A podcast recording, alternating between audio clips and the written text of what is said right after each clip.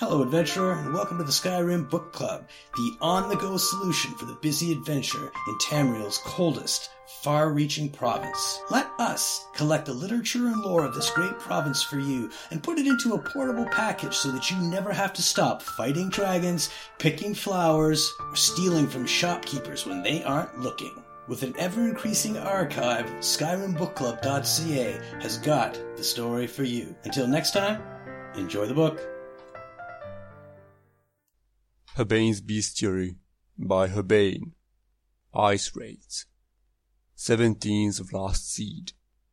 When winter's chill descended upon me as I travelled further north through the frozen plains and mountains, I settled in at an inn at Dawnstar for a moment of respite and a warm meal. Another traveller there told me to be cautious, that there were creatures who settle into the powder white of the snow with nary a clue to the careless until it is too late. He went on and on with wild gestures and fantastic tales of entire merchant expeditions being killed by the beasts.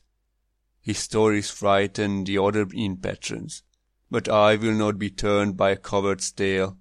I will see these for my own eyes, for those icy caves and snow-capped peaks of the north are exactly the type of place that call to an adventurer like me.